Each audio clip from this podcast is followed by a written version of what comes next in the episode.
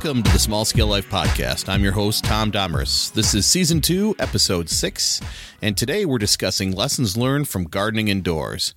In case you're new to the podcast, Small Scale Life is a blog and podcast dedicated to developing a sustainable life through gardening, healthy living, frugal living, and having adventures along the way. At Small Scale Life, we are always focused on learning, doing, and growing. Before we begin the podcast, let's talk about some friends of Small Scale Life. Hey, everybody, the weather's getting warmer and it's time to start thinking about planting fruit trees.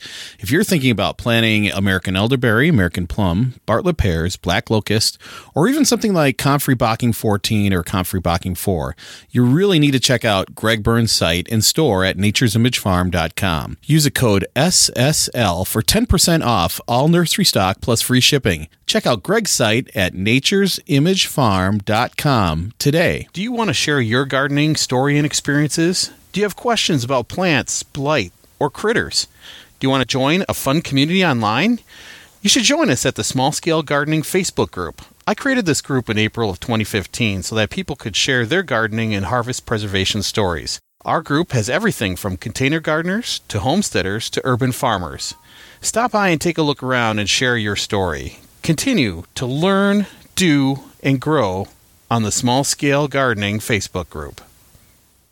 All right. Well, welcome to spring. Well, here in Minnesota, we've had the strangest winter this year. We had cold right on schedule, right early in December, and then it heated up. Um, you know, we had 65 degrees here in February, which is really unusual. This week, we uh, winter told us that we're not quite done yet. We had about four or five inches, uh, up to 12 inches, depending where you are in Minnesota and, and Wisconsin. Um, and typically, March and April are two biggest months for snow. So there's just no planting outside yet. No planting, no greens outside yet. Even though that 65 degrees and warmer temps, um, you can see some of the lilies started to pop up through the ground. They thought it was uh, that winter was over and it was start for uh, it was time for spring to start. But uh, unfortunately, no, we are still in winter. Although the snow is melting off here this weekend, we've got some decent temperatures. So um, it's just it's a it's a weird year. So throw your hands up. You're not planning outside yet. You just got to roll with the punches. So you got to be patient. And uh, the only way you're growing outside is if you have a, a, heated greenhouse or something of that nature, something heated. Um, I had two bales of uh, a potting mix outside, outside, and when I went to pick them up and bring them inside to start uh, growing seedlings, to planting seedlings um, for my grow area, both bags are frozen solid. So it's just uh, it's still getting cold at night. Yeah, it's just too cold to plant outside. So, so let's talk about growing inside. You know, for the past few years, I usually start my seedlings um, by the second or third week of February, and uh, just with everything happening um, happening this year in February and all the all the crazy madness, you can check out a couple of the earlier podcasts, five and six, uh, to uh, actually four and five, to get more insight on what's what was going on in in uh, February for us. Um, it, it just didn't get done. So actually, if you think about it, if you look at the seed catalogs or even the back packets of some seeds, it's tough to hear that one Hear that? That's some seeds. Yep, that's broccoli. Um, you're actually supposed to start um, about five to seven weeks before the last frost date. That's the instructions on the packet. I've got some tomatoes here, and uh, yeah, the packet says well uh, start indoors in a warm, well lighted area six to eight weeks before planting outdoors. So six to eight weeks. That one's not shaking too well. You can't hear that one, but. Uh, got my seeds right here. Um, taking a look at those, and uh, if you think about it, I'm right on schedule. I didn't plant in February, but uh, typically May 10th is our last frost date here in the Twin Cities in Minnesota. So backing up, I'm right on schedule. If I plant here this weekend or next weekend, uh, I'm right on schedule for that six to eight week sweet spot. Uh, you know, people live in different zones. This is zone 4B, and people live in different zones. I will have links in the show notes if you want to find out what zone you're in. If you live in the United States or Canada, you can click on those links and uh, it'll tell you what zone you're in. And from that point, you can back up and find out what your last frost date is. And um, you can figure out that six to eight week spread, that sweet spot from the last frost date. So that's that's a good thing to do and good thing to know. Keep on on hand. You have two last. You have your last frost date in the spring, and then you have your first frost date in the fall. So it's good to know those two dates because that's going to be uh, that's going to be your your growing season really, uh, unless you start indoors, and that and that's our way to hedge on the the cold weather here. So I am actually going to follow directions for once. Can you believe it? I uh, I've talked about my inner rebel before, and how I don't. Uh, it's pretty strong, and it doesn't like to do uh, to follow directions. But this year, looks like I'm going to be following directions and uh, and and doing it right the way I'm supposed to be. And trust me, I'm about as shocked as uh, those of you that know me pretty well are. So, yeah, uh, my inner rebel is just going to have to relax because it's the time I've got left. So, here we go. Uh, but let's talk a little bit about. Um, growing indoors. I recently had three articles on Small Scale Life about growing indoors. The first one was in December. It was actually a guest post uh, from a person named Kylie Oliver, and it was about winter care for indoor succulents. Really kind of introduced the topic of growing indoors and talked about some of the things that. Uh, that us veggie growers get into and we start uh, growing indoors. And uh, over the past two weeks, I've had two articles of my own here um, about starting seeds indoors, starting plants indoors. I had eight steps to sharing starting plants indoors um, last week, and then this week, uh, how to garden indoors. So there's some good tips and steps in there. Uh, as an aside, it's a reminder for all of you if you want to be on the Small Scale Life podcast or write a guest article for the blog, just contact me at real small scale life at gmail.com. Again, real small scale life at gmail.com. Um, I've got a couple articles from, from someone who wanted to guest post here, and I will um, thank you, Richard Clayton, for doing that. I will be posting those in the near future. But if you want to, uh, do you want to tap into the uh, the small scale life uh, fan base and, and followers, you're more than welcome to. I'm, i welcome uh, guest posts and, and, guests here on the podcast. I will be uh, having scheduling some more guests here for the podcast in the very near future. But uh, if you want to submit an article, have at it. Have at it.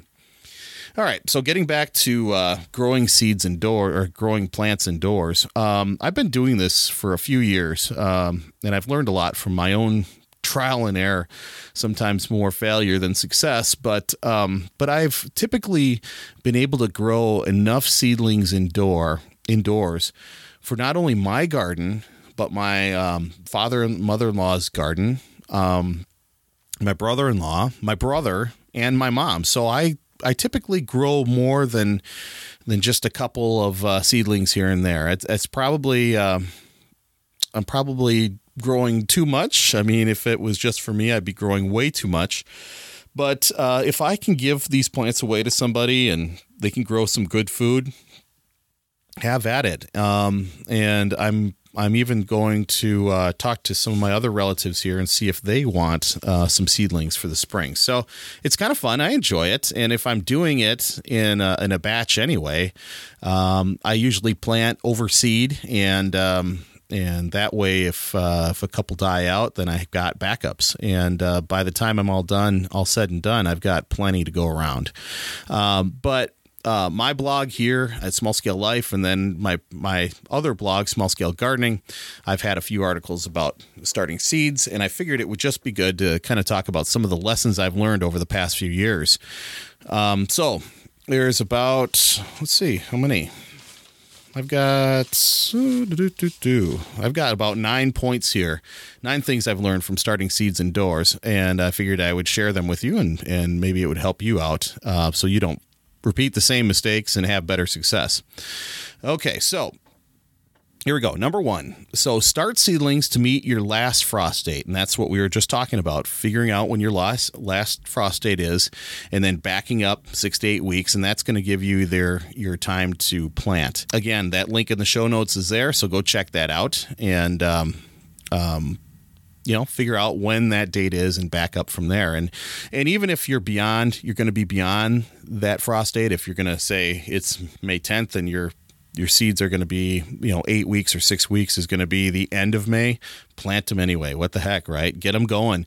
Um, you know if you buy stuff from the store like your big box store and they've got a flat of um, uh, of tomatoes or whatever, you're probably paying about a, a, dollar per inch of plant. So if you have a plant that's three inches tall, it's going to be nine bucks or, or uh, sorry, three or four bucks. So, um, um, yeah, my math there. What the heck, Tom?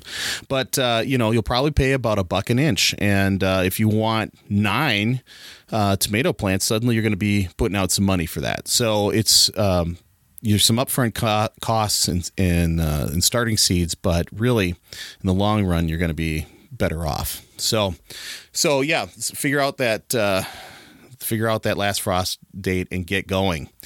Uh, number two, mark and label seeds and seedlings as you plant them in your cell pack or containers. As you um, start to fill up your tray and you're planting different seeds in these containers or in these different cells, if you can picture what a cell is, I'll have a picture in the in the show notes. Um, unless you've got a photographic memory, you're going to forget, and especially me, where I will take. Um, I will grow. I'll take a cell pack of nine, a cell of nine. It's this uh, little three by three container, and I'll put different tomatoes in one cell, different tomatoes in a different cell, in the third cell, another set of tomatoes. So they'll all be tomatoes, but you might have a cherry, a cell of cherries next to uh, a cell of beefsteak tomato plants. And if you don't label what those are when you're growing them, you're going to suddenly forget, oh, shoot, was that the cherry? Cell pack or was that the beefsteak cell pack? Or hey that was roma's. You'll forget. And uh, suddenly you'll end up with what i call a um, a box of chocolate garden. You won't know what you're going to get until the, the fruit starts to bear. And then you might suddenly have all beefsteak or all cherry, and that's not what your intention was. Peppers are the same way red peppers, green peppers, jalapenos, all the pepper seeds look about the same. So if you don't mark them as you go, you're going to just forget, and it's going to get kind of messy, and you might end up with uh, all jalapenos or, or some peppers, uh, green peppers, and no jalapenos. It, it just gets really confusing really fast you just don't want to be like Forrest Gump says, you never know what you're going to get. You don't want that. So mark everything, label them up, take the time.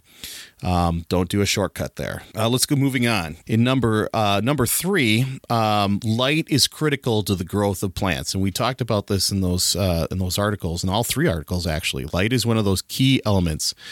So um, some people they grow near their indoor indoor windows. Um, they they grow indoor near their windows, and and that's not the greatest place to grow your plants. I mean, some people get by with it, but um, this time of year, the sun is lower in the sky, and you might not get that full 12 to 16 hours of, of light per day. The days are just shorter. And uh, the other thing you might run into are wild swings in temperature variations during the day. In the morning, it's cool uh, midday, it might get the full strength sun and it might get hot. And then by evening, it's going to get cold again. I mean, even with double, triple pane windows, you're going to have some temperature variations right near the windows. And that might not be great for those plants. Um, if you check out the, uh, the articles, uh, particularly how to grow indoors, I talk about different uh, different lights that can be used. I talk about my lights. Um, I use just inexpensive T12 fluorescent light bulbs in a in a fairly inexpensive shop light.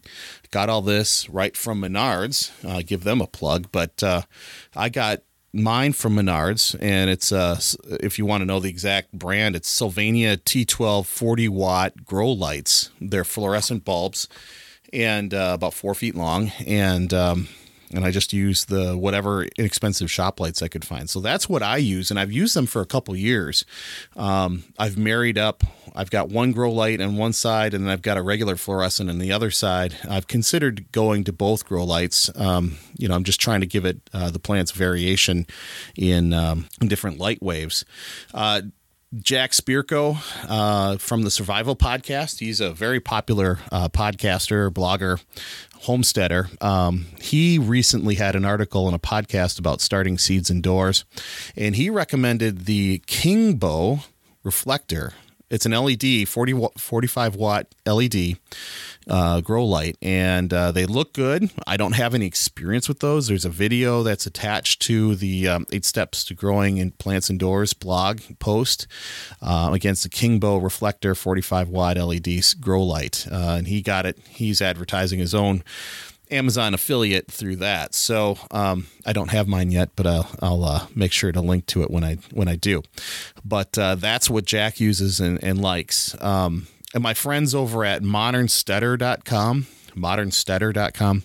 They use um, a company called Bright Agrotech's indoor hydroponic system for their edible learning labs uh, in in Wyoming.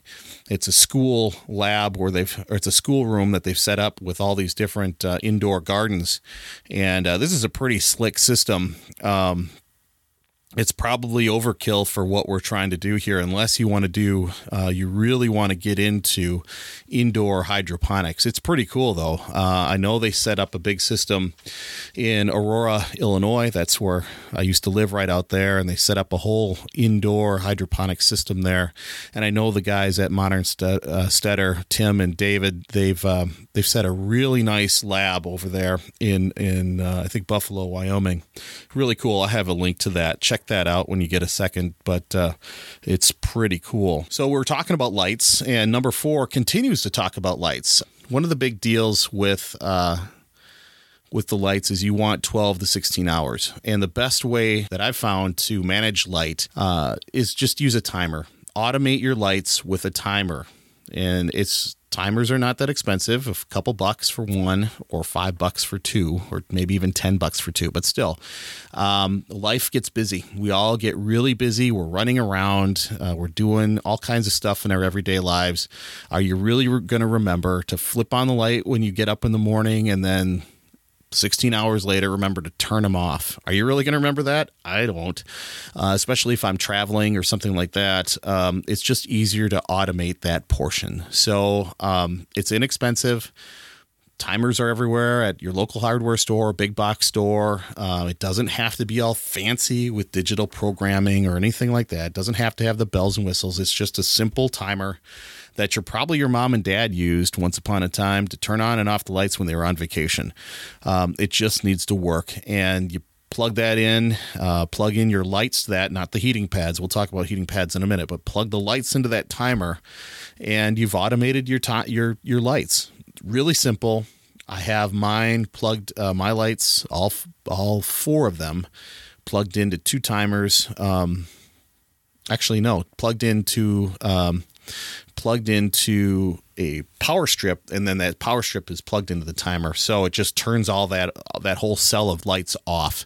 Really easy cheesy and um, it works great. Uh, your your heating pads you're going to want to provide um, on a separate you know into a, a a power strip that's uh, not plugged into the timers, and we'll talk about that in a minute. So, number five, let's talk about potting mix and uh, soil mix.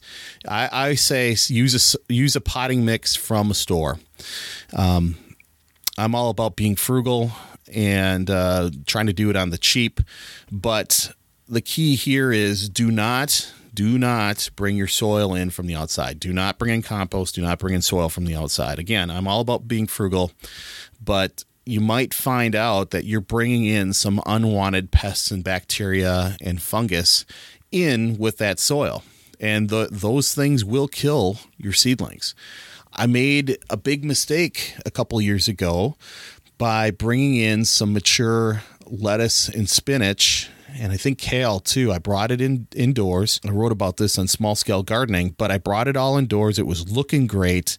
Um, I didn't notice anything. I went on vacation. I came back and it was like, oh man, what's going on? I had bugs all over it. Those are aphids. It was the March of the aphids, and uh, sure, I tried to spray them and take care of them, but they eventually won. I did not, and. Uh, you know, if you bring that stuff in from the outdoors, you might bring in what was living in that stuff too. Um, and those aphids or thrips, they can wipe out everything. They really can, um, especially indoors where there's no predators. They're just going to go to town. So, what I've been doing is I've been creating my own soil mix. Um, last year, I used um, a potting mix. I used, used vermiculite and I used compost from the store. I used the cheap compost and I learned the hard way um, that really cheap compost, like at Menards, it's only like a buck fifty a bag of that. It might be full of clay, and clay is not great for gardening. It gets uh, it's so has so many fines in it, so many little particles that it all just when it gets wet, it gets kind of gloppy. It gets to be a big glop of soil and it doesn't break up. It doesn't get into a nice loam or it doesn't lay flat. It just is a big clod. And when that clod dries out, it is hard as a rock. You really don't want to use really cheap compost. I think some of these soil companies say, hey, black dirt is black dirt, looks good to us, put it in the bag, we'll make other material later on.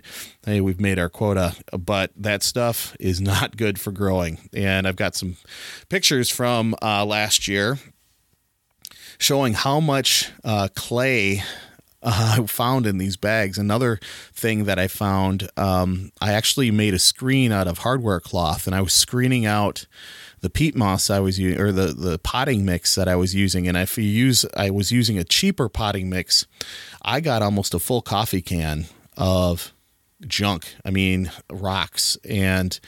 Uh, this is the same for the compost rocks and um, sticks and stuff that I just didn't want with my seedlings or even in my garden beds. I don't want that stuff in my garden beds. I really don't. I don't want a bunch of rock in my garden bed and I don't want a bunch of sticks in my garden bed. So, um, so that cheap compost is something that uh, I really would caution you about. Really caution you to stay away from that stuff too. Um, this year, I'm going to do something a little different. Um, you know when you make your own mix like that, it is an extra cost because you're getting more compost, you're getting more vermiculite. Those things cost money. Um, I am going to do something different this year. I am just going to use store bought potting mixes. I've got two bags from two different manufacturers, and I'm going to test those two. Uh, one is called Pro Mix, the other one is Master Gardener. I think I got those both at Menards. Yeah, this is like the Menards uh, material list here. Uh, but, uh, you know, those two potting mixes are a mixture of compost and they've got some peat moss in there. Two different vendors. So I'm going to just use them as is out of the bag. The other thing I've got is this really uh, interesting. Maybe you can hear that. Hopefully you did. This interesting brick. This this organic seed starting mix. It's Coir, C O I R, and uh, it's made from natural coconut fiber, and it's a soil alternative. Uh, my friend Emily from Pass the Pistil, she um, she swears by this stuff, and she's uh, in her what she's doing is she was using coir instead of the peat moss type potting mix uh, to save the peat bogs up in Canada and everything. Me, I just find it an interesting alternative. Uh, it's it it's this little brick. It's about the size of a brick. You put it in a bucket and you add water and and suddenly boom, you've got 8 quarts of potting mix. Sounds like a plan to me. Let me give that a shot. So, I'm going to test the coir versus potting mix 1 and potting mix 2. I'm going to use the same kinds of seeds gonna gonna put them in a seed tray same seeds. I think i'll do lettuce or greens. So one little cell one little container will have um, lettuce and it'll have coir. the other container will have um, lettuce and it'll have potting mix one. And the other container will have potting mix two and it'll have lettuce. And we'll just test them see what happens. So i think that'll be a fun experiment and see what um, what your store bought uh, potting mixes are going to do. These are readily available at, at Menards or any big box store. So let's see what it does, see how good they are. And uh, that'll be an interesting experiment. So I'm going to get going on that. Hopefully, this weekend. I am traveling next week. So um, I just don't want everything to dry out because folks won't be uh, watching the plants like I will. But, um, but I want to get those going here. Um, so yeah, different potting mix. Uh, use potting mix. Uh, there's another reason for using um, potting mix not uh, from the store or using potting mix from the store, uh, and that is dampening damping off uh, disease. And that stuff it's it's full mold and fungus. We'll talk about that when we get into watering. And i'm going to do a separate podcast on dampening damping off disease. Um, but if again it's that fungus that you're bringing inside if you use your your compost or your garden soil from your garden. So just heads up go go spend less than five bucks for a big bag. It'll be more than enough uh, for your for your gardening needs. So um, you know the coir it's about 250 per brick. You get eight quarts. That's quite a bit. And the big bags are like less than five and uh, that'll be more than enough for your seed trays. So go buy the potting mix. It's worth it okay? You don't want to kill your seedlings because there's some bacteria and mold, mold in there. We've got enough challenges growing this stuff. Don't add to it okay? So number six be aware of the temperature in your growing area and temp- it's all about temperature right? If you are growing in a warm area uh, your plants are going to do a lot better. Plants will grow uh, when that soil gets into the 50 60 70 degree range. When uh, and it depends. I mean some plants like spinach will grow in cooler temperatures but other plants like peppers they really um, they're for more of a um, a warmer climate. That's where they came from. They're not from up in Minnesota. They're from down, uh, you know, Central America or near the equator. So they want it to be warmer. And um, you know, I where I grow, it's an unfinished basement in a, a 1946 era home, so post World War II home. So it, it gets cold in the basement, and um, just the way the heat works, uh, most of it's diverted upstairs. So the basement is cold it's like a meat locker, which is great for uh, for flower design and everything, but not so great for glow- growing tomatoes and peppers. So you re- so I really watch that temperature, you know, and I've had trouble. I've been so frustrated in the past few years when I've been trying to grow peppers or tomatoes, and uh, they grow really slowly, or sometimes they just don't even grow at all. It's too cold. The soil is too cold. Um, two years ago, two years ago. I got really frustrated. I didn't have uh, heating mats yet, so uh, I was looking online at uh, a Facebook group. I think it was a pepper grower Facebook group because I was getting so frustrated with um, with the slow growth or no growth of my peppers um, that I was looking on the Facebook group and somebody said, "Hey, put if you got a cold environment and you're trying to grow in a cold area, why don't you put your peppers inside the oven and turn on the light? And that should give it, you know, close the door, turn on the light. That'll give it enough heat to, you know, let the peppers germinate. And I thought, hey, that sounds like a good idea. That's a great idea. I don't have to buy a $25 heat mat. I'll just put them in the oven and turn on the light. Sounds good. So I did that. I put, uh, I was trying to grow at that time these peppers in uh, Dixie cups. So they had Dixie cups, holes in the bottom, and seeds in it. So I put in two flats of Dixie cups into this uh, into the oven turned on the light, and I left. I think I had somewhere to go or a meeting or something. Well, in the meantime, um, my son Ryan or Julie came home and they were hungry and they turned on the oven to make a pizza or make dinner and uh, turned it up to 350 degrees. And suddenly, uh, and they walked away. And suddenly they started smelling something funny. Um, there's all these cups I think they were styrofoam cups and plastic cups, uh, red solo cups inside the oven that were starting to melt. And so they came back in, and oh my gosh, things were going all over the place and starting to get a little uh, melty in there. And uh, needless to say, that was the last time I used that method to try to grow peppers. So no more using the oven. That doesn't work. Don't even try it. You'll start a big disaster. Um, get a heating mat instead. Okay. But if you know the temperature, you know, go get a little thermometer, put it in your growing area, and figure out what that temperature is. Remember, your soil needs to be needs to be warm and that leads us right into uh, uh, is number seven. Um, using a heating pad, you know, a, a, good way to add heat to the soil to, to spur germination is with a heating pad. You know, I bought mine again over a couple years. I bought three of them and they're like $25 a pad. So over the past couple years, I've, I've acquired three and mine are, um, this brand, uh, what's it called here? They're they're Hydro Farm heating pads, and they're the perfect size to sit under a standard tray, a sand, standard seating tray.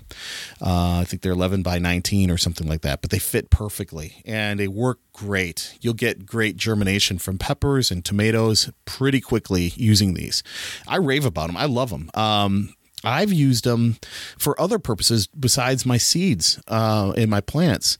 I've used them for uh, helping fermentation of my of my wine because my basement is so cold and I've got this big five gallon carboy full of fermenting wine and it needs to be 75 70 to 75 to 80 degrees to keep the yeast going to keep that fermentation going so i've used i've put um, put the heating pad on the side of this, and it covers a good portion of the carboy, and it keeps the the keeps the wine nice and warm and keeps that yeast working.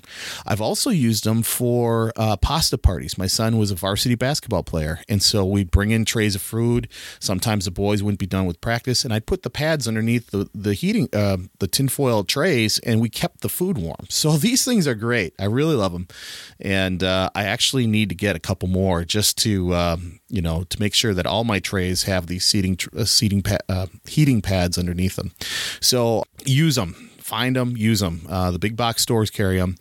Uh, when I get my Amazon affiliate up and going, I will have links to all these materials uh, through Amazon. So that's going to be a great way to get these too. So I, I think they're great. I think they're worth the investment, especially when you're growing inside. And as you can tell, you can use them uh, beyond just starting your seeds. Okay, so take a look at those. Number eight, uh, check your soils once a day, especially when you're using heat, heating pads. Um, when you have that heat uh, working from the bottom up, um, the water is water in your tray is going to evaporate. It's just going to happen. And you don't want the seedlings to dry out. You want your soil not to be extremely wet. You just want it moist, you know? You don't want it to, all dry out because that'll kill your seeds. So check the soil once a day, and that's going to be tricky when you're traveling like I am. So uh, just check your soils and make sure they just don't dry out. Now, um, eight and nine are kind of similar because we're going to talk about watering here.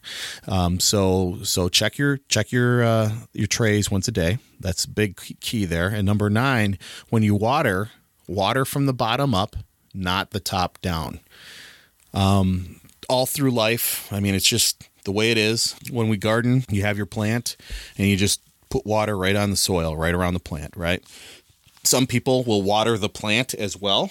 And uh, as I've learned, that's a big mistake with tomatoes because you can get um, other diseases and molds to attack, and uh, other plants will get uh, will diff- get molds and mildews and all kinds of things. But when we water, we usually are watering the soil right around the plant, and uh, you know when we do that to seedlings, we are encouraging molds to grow. We are uh, by pouring the water directly on the soil you're encouraging molds and fungus to grow and there's molds and fungus in all soils. It's just there. Um, by buying that, by using store bought mix, you're hopefully you're minimizing that. But um, we don't want to encourage molds and fungus to grow by watering on the top. I cannot stress this more. This is important, really important stuff. I lost almost a whole tray of tomatoes last year and other plants because I was watering from the top down.